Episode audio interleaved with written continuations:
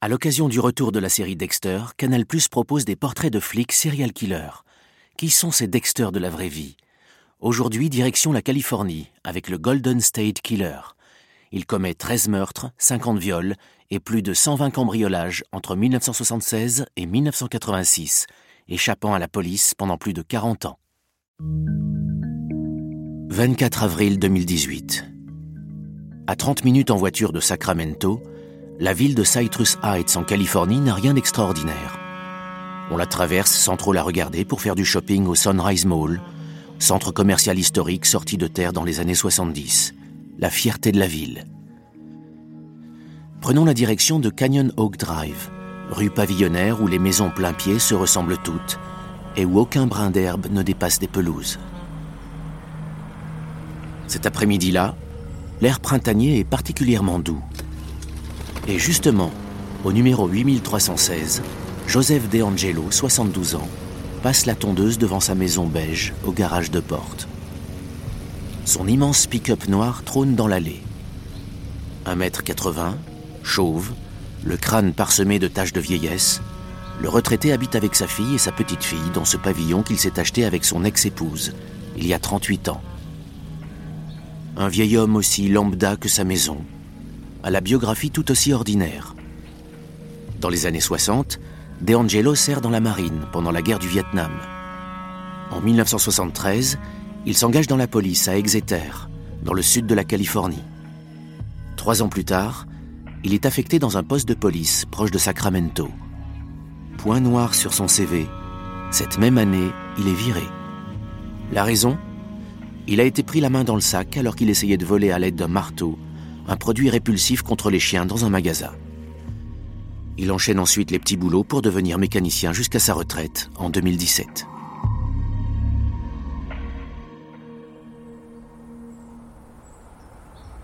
Ce 24 avril 2018, donc, une voiture de police banalisée s'approche doucement dans Canyon Oak Drive. Arrivé à la hauteur du retraité californien, la vitre se baisse. À l'intérieur, des hommes lui demandent leur chemin. De Angelo s'approche. Le vieillard est directement embarqué dans la voiture. Calme. Il ne se débat pas et déclare ⁇ J'ai un rôti au four. On va s'en occuper, rétorquent les agents. Direction le bureau de Scott Jones, shérif du comté de Sacramento. Depuis deux jours, un mandat d'arrêt a été lancé contre Joseph De Angelo, accusé de meurtre et de viol avec circonstances aggravantes. De Angelo serait celui que le FBI, les shérifs qui se sont passés le flambeau et les détectives en herbe d'Internet recherchent depuis 40 ans. Le Golden State Killer, qui a tétanisé la Californie. Entre 1976 et 1986, il a violé plus de 50 femmes et assassiné 13 personnes. Une affaire non résolue rebaptisée le cold case le plus froid de l'histoire par l'autrice Michelle McMara, qui a travaillé avec acharnement sur le profil du tueur en série. Mais on ne l'a pas toujours appelé le tueur du Golden State. Pour la presse, l'opinion et la police, il a d'abord été le Visalia Ransacker, le saccageur de Visalia, petite ville de Californie, puis l'East Area Rapist, le violeur de l'Est, et le Original Night Stalker. La police n'a fait que très tard le lien entre ces trois criminels, qui n'en sont en fait qu'un seul. Un seul et même tueur et violeur en série, au tableau de chasse pervers et glaçant, et profondément misogyne.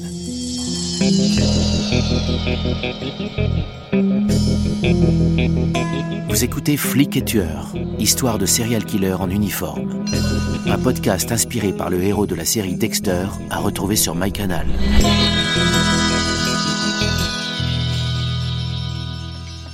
18 juin 1976. Au cœur de la petite ville de Rancho Cordova, au bord de l'American River. Depuis sa maison de Paseo Drive où elle habite avec son père, Sheila, 23 ans, se sent épiée depuis plusieurs semaines. Pendant tout le mois de mai, elle a remarqué qu'une voiture la prenait en filature. Impossible de voir le visage du conducteur qui tourne la tête dès qu'elle essaye de l'apercevoir. Quinze jours plus tôt, elle reçoit deux appels. Au bout du fil, Personne. Enfin, si. Quelque chose. Une respiration forte, insistante, qui dure jusqu'à ce qu'elle décide de raccrocher. Ce soir du 18 juin 1976, Sheila se couche épuisée par sa journée de travail. À 3 heures du matin, elle dort profondément et n'entend pas le chien des voisins aboyer. Les bruits sourds dans le jardin, alors qu'un homme tente de couper le câble de liaison du téléphone, ne la réveillent pas non plus. La porte de la chambre grince. Elle ouvre les yeux. Un bruit d'interrupteur. Le plafonnier de la chambre s'allume. Un homme jaillit de la lumière.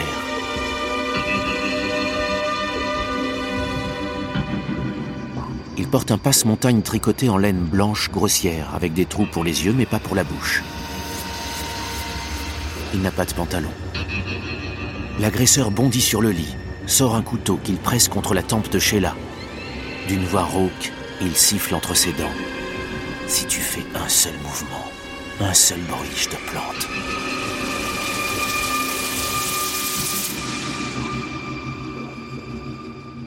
Après l'avoir forcé à se déshabiller, l'agresseur lui place les mains derrière le dos, lui attache les poignets avec de la ficelle et une ceinture qu'il a trouvée dans la chambre. Il la viole à plusieurs reprises. Il lie ses chevilles avec un câble de sèche-cheveux et la bâillonne. Le monstre au passe-montagne arpente le pavillon. Il quitte la chambre et fouille son domicile, ouvre des sacs en papier et grignote des crackers. Sidéré, Sheila entend alors des murmures plus loin dans la maison, comme une conversation agitée entre deux personnes qui s'interrompent soudainement. Je t'ai dit de la fermer hurle le ravisseur. Elle comprend tout de suite que le prédateur est seul, qu'il se parle à lui-même. Et puis plus rien. La jeune femme parvient à libérer une de ses jambes et à appeler la police qui arrive très vite sur les lieux. Ce viol est le premier d'une longue liste, et Sheila la première victime d'une interminable série. À la police, Sheila décrit le prédateur comme un homme blanc, au début de la vingtaine, plus d'un mètre soixante-dix, large d'épaules, les jambes et les bras musclés.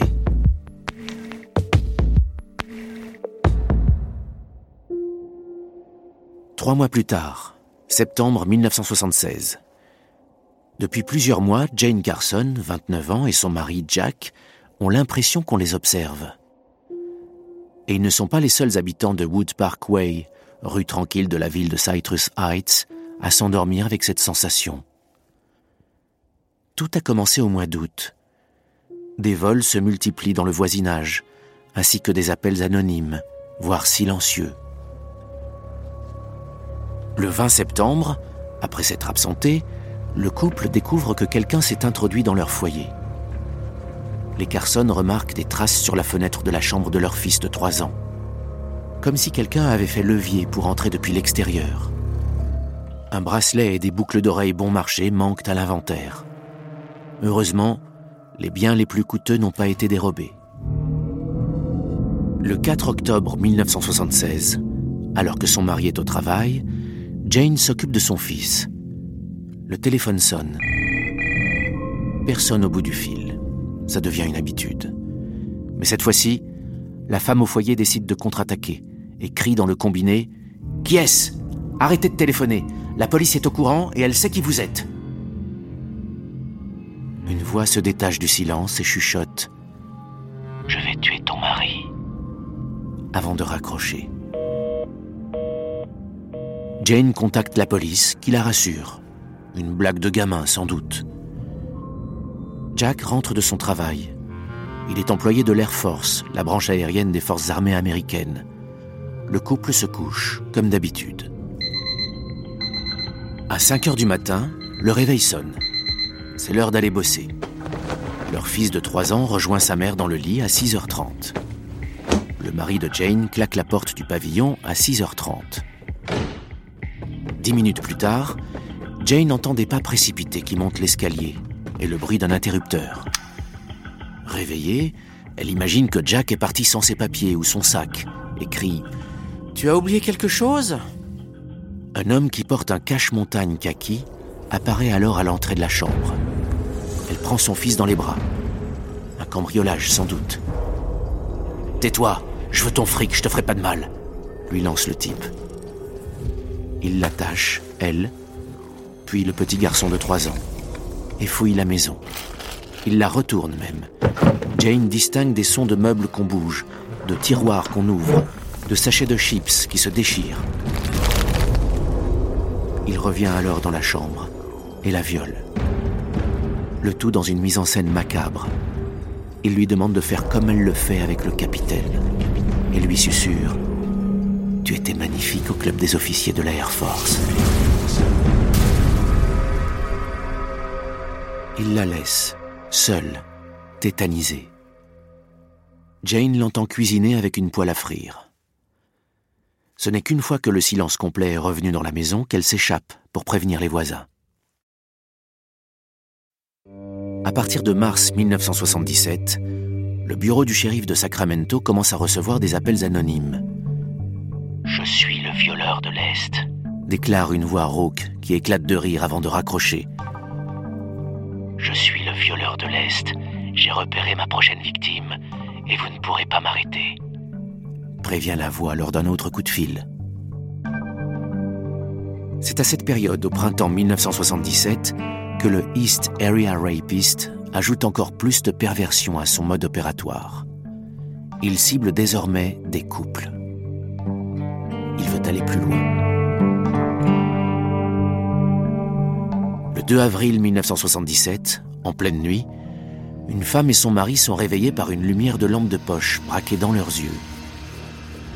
L'agresseur ordonne à la femme de ligoter son mari, après l'avoir contraint à se mettre sur le ventre. Le violeur en série pose alors une tasse et une soucoupe sur le dos de l'homme et lui lance en jubilant Si j'entends la tasse cliqueter, je descends tout le monde. Il viole la femme à côté de lui.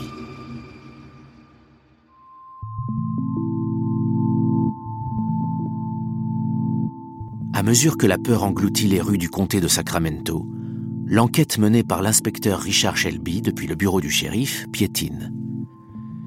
L'East Area Rapist lui file entre les doigts et le nargue, au point que Shelby commence à se demander si le criminel n'est pas lui-même un agent de police. C'est vrai. Dès que les patrouilles sont postées dans une banlieue, le violeur attaque autre part. Toujours avec un coup d'avance, il semble savoir comment se déroulent les enquêtes, les procédures. Il porte toujours des gants, se gare toujours hors du périmètre de surveillance. Et puis dans les enregistrements des coups de fils anonymes que le psychopathe passe à ses victimes, Shelby jure distinguer une radio de police en arrière-plan. On a aussi fourni un autre tuyau à l'inspecteur.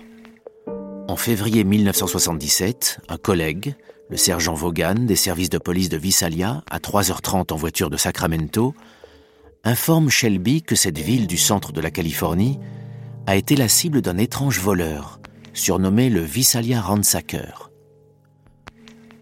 Entre 1973 et 1975, le pilleur a frappé plus de 130 fois en deux ans et tué un homme par balle, Claude Snelling, le 11 septembre 1975. Ce qui interpelle notre sergent Vaughan, c'est que les viols et agressions de l'East Area Rapist ont justement commencé six mois plus tard dans le comté de Sacramento, il y aurait des points communs dans leur mode opératoire. À explorer, sans doute. L'inspecteur Shelby garde ça en tête. Toujours est-il que, flic ou non, un dingue multiplie les victimes, terrorise la région et va passer un cran au-dessus dans l'horreur. Il en veut toujours plus.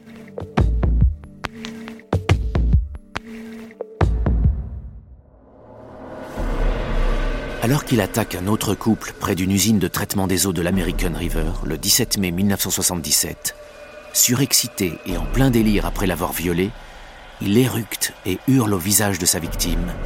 Ces enfoirés, ces porcs! Tu m'entends? J'ai jamais tué avant, mais maintenant je vais tuer. Je veux que tu dises à ces enfoirés, à ces porcs, que je vais rentrer chez moi, dans mon appartement. J'ai un tas de télévision, je vais écouter la radio et regarder la télé, et si j'entends parler de ce qui s'est passé, je sors demain soir et je tue deux personnes. Des gens vont mourir. Et l'East Area Rapist tient malheureusement sa promesse, dans une autre région de la Californie, un autre comté. il brouille les pistes.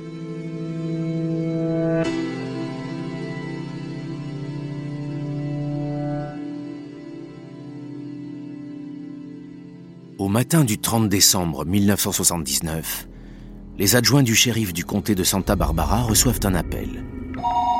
Sa provenance Le 767 Avenida Pequeña, appartement d'un chirurgien, le docteur Robert Offerman. Alors qu'ils avaient prévu de faire une partie de tennis avec leur couple d'amis, Peter et Marlène Brady sont passés chercher Offerman et sa nouvelle petite amie, Alexandra Manning. En arrivant chez le chirurgien, ils trouvent une porte ouverte et appellent Offerman. Silence total. Dans la chambre, Peter Brady aperçoit une femme nue. Les Brady pensent déranger. Il s'apprête à partir quand Peter s'interrompt et fait demi-tour en direction de la chambre. Alexandra Manning, la compagne d'Offerman, est allongée sur le côté droit d'un matelas, le visage tourné vers la gauche, les poignets attachés dans le dos. Morte. Robert, lui, est à genoux, au pied du lit. Dans ses mains inertes, il serre un morceau de ficelle. Sur les lieux, la police découvre que la porte a été ouverte grâce à un tournevis. Offerman a reçu trois balles dans le dos et la poitrine. Sa petite amie n'a eu qu'une seule blessure à l'arrière de la tête. Les enquêteurs ne le savent pas, mais le violeur de l'Est qui a tétanisé la Californie du Nord vient de devenir le Original Night Stalker en Californie du Sud. Ils ne savent pas non plus qu'il avait déjà tué de sang-froid un couple. Dans la nuit du 2 février 1978, alors que Brian et Katie Maggiore promenaient leurs chiens dans la zone de Rancho Cordova. En croisant simplement la route du violeur de l'Est, il leur tire dessus en pleine rue.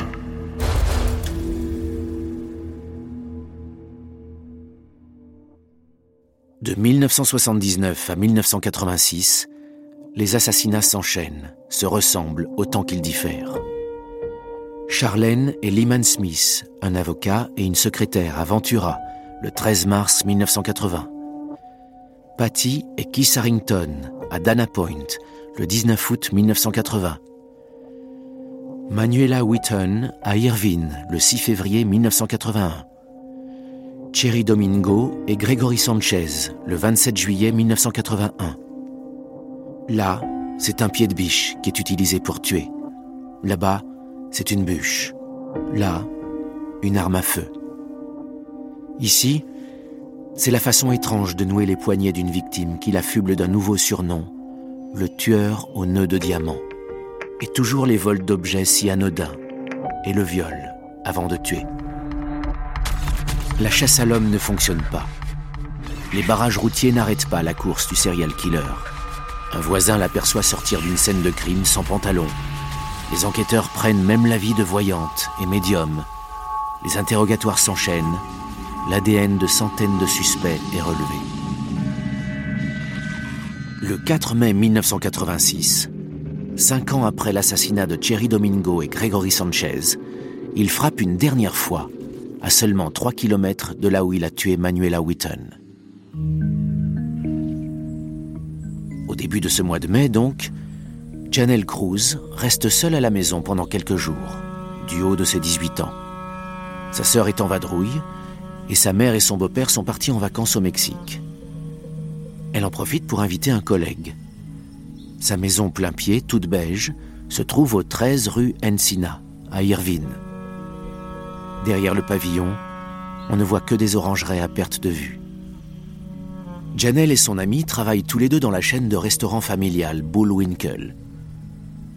Pendant la soirée, dans la chambre de la jeune femme, ils entendent des bruits étranges et jettent un coup d'œil par la fenêtre. Rien. Plus tard, c'est un autre son qui interrompt leur discussion, comme le bruit d'une porte qui se claque près du garage. À 22h45, lui prend sa voiture et elle reste seule chez elle. À 23h15, une voisine entend Janelle sortir et démarrer sa Chevrolet. Pour faire une course, peut-être. Elle revient plus tard, on ne sait pas à quelle heure.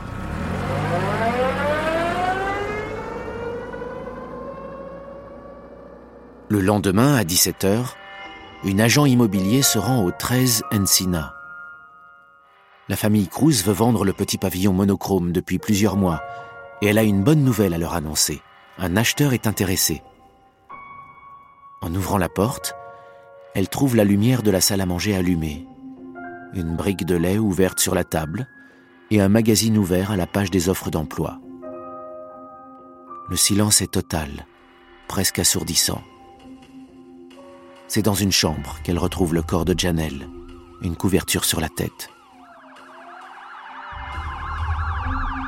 L'officier de police d'Irvine se rend sur les lieux.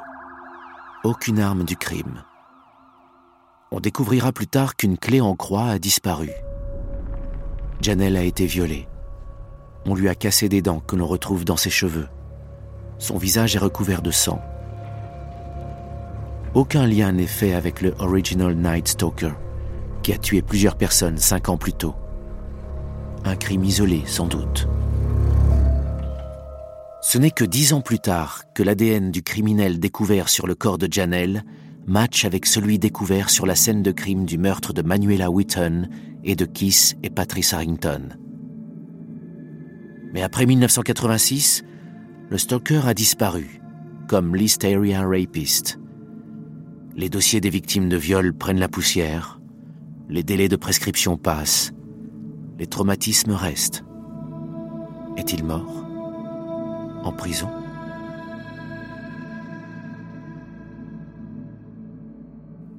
En 2001, l'ADN permet de relier le violeur de l'Est, qui a terrorisé toute une région entre 1976 et 1979, et le traqueur de la nuit, le Night Stalker, qui a tué 12 personnes entre 1979 et 1986. L'identité ADN est la même sur les lieux du crime. Mais à qui correspond cet ADN Personne. Les enquêteurs tentent de le comparer à celui de détenus qui auraient une soixantaine d'années dans les prisons ou dans les maisons de retraite. Mais rien. Aucun match. C'est l'autrice Michelle McNamara, obsédée par l'affaire, qui a fait le lien entre tous ces meurtres et a popularisé le surnom du Golden State Killer. C'est elle aussi qui aurait inspiré Paul Holes, le détective de l'enquête depuis 2001, vers la piste des sites de généalogie. Ces sites permettent à ceux qui le souhaitent de retracer leur ascendance avec une fiche ADN préalablement fournie. Certains sites proposent même d'expédier un kit payant à domicile. Il suffit de se frotter l'intérieur de la joue avec le coton-tige prévu à cet effet, de le renvoyer et de laisser la science faire son travail. Pour retrouver un cousin éloigné ou des origines, des centaines de milliers d'Américains ont ainsi envoyé leur ADN. En 2018, c'est grâce à l'une de ces banques de données que l'identité du Golden State Killer va être découverte. Plus précisément, via le site GetMatch, qui regroupe 650 000 fiches. En téléchargeant celle du tueur en série, les enquêteurs arrivent à trouver des membres de sa famille proche ou éloignés qui ont donné leur identité ADN au site pour creuser leur généalogie. La police n'a plus qu'à procéder par élimination. Un nom sort du lot. Joseph David DeAngelo, notre ancien flic, qui ne vit qu'à une poignée de kilomètres de ses victimes depuis 40 ans sous le soleil californien.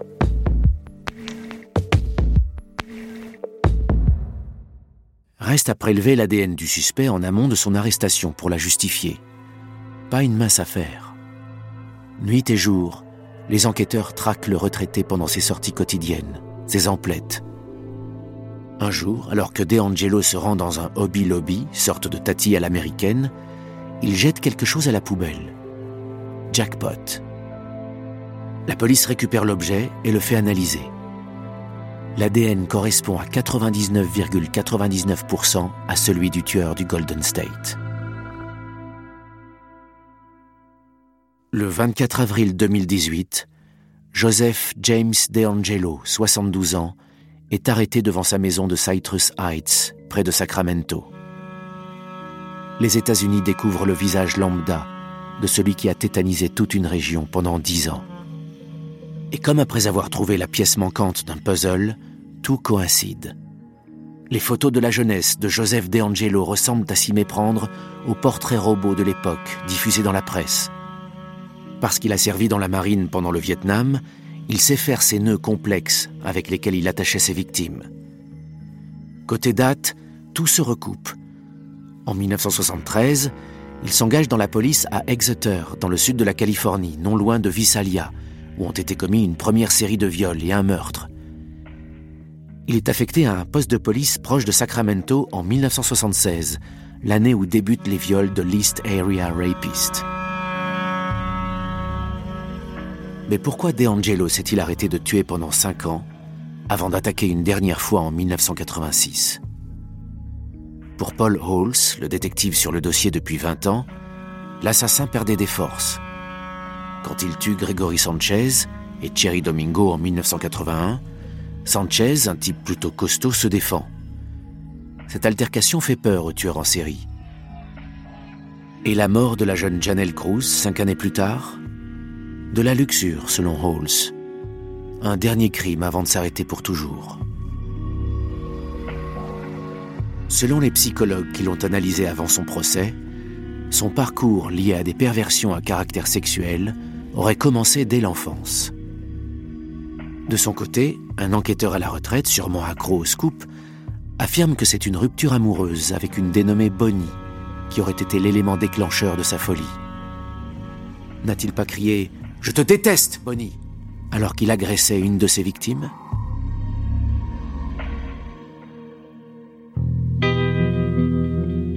Le 29 juin 2020, en combinaison orange et visière transparente, en raison de la pandémie de Covid-19, il plaide coupable pour les 13 meurtres commis entre 1975 et 1986. L'audience se tient dans une salle de bal de l'Université de l'État de Californie de Sacramento. C'est ici que DeAngelo a décroché son diplôme 48 ans plus tôt. Il écope de 11 peines de prison à perpétuité. D'une voix chevrotante, il n'a prononcé que quelques mots. Oui, et coupable. Avant de mourir en 2016, l'écrivaine Michelle McNamara, qui a consacré sa vie à l'affaire du Golden State Killer, s'était imaginé la résolution du cold case le plus froid de l'histoire des États-Unis. Un jour prochain, tu entendras une voiture se garer devant chez toi, un moteur se couper. Tu entendras des pas se diriger vers ta porte. C'est comme cela que ça se finit pour toi. Ouvre la porte. Montre-nous ton visage. Entre dans la lumière.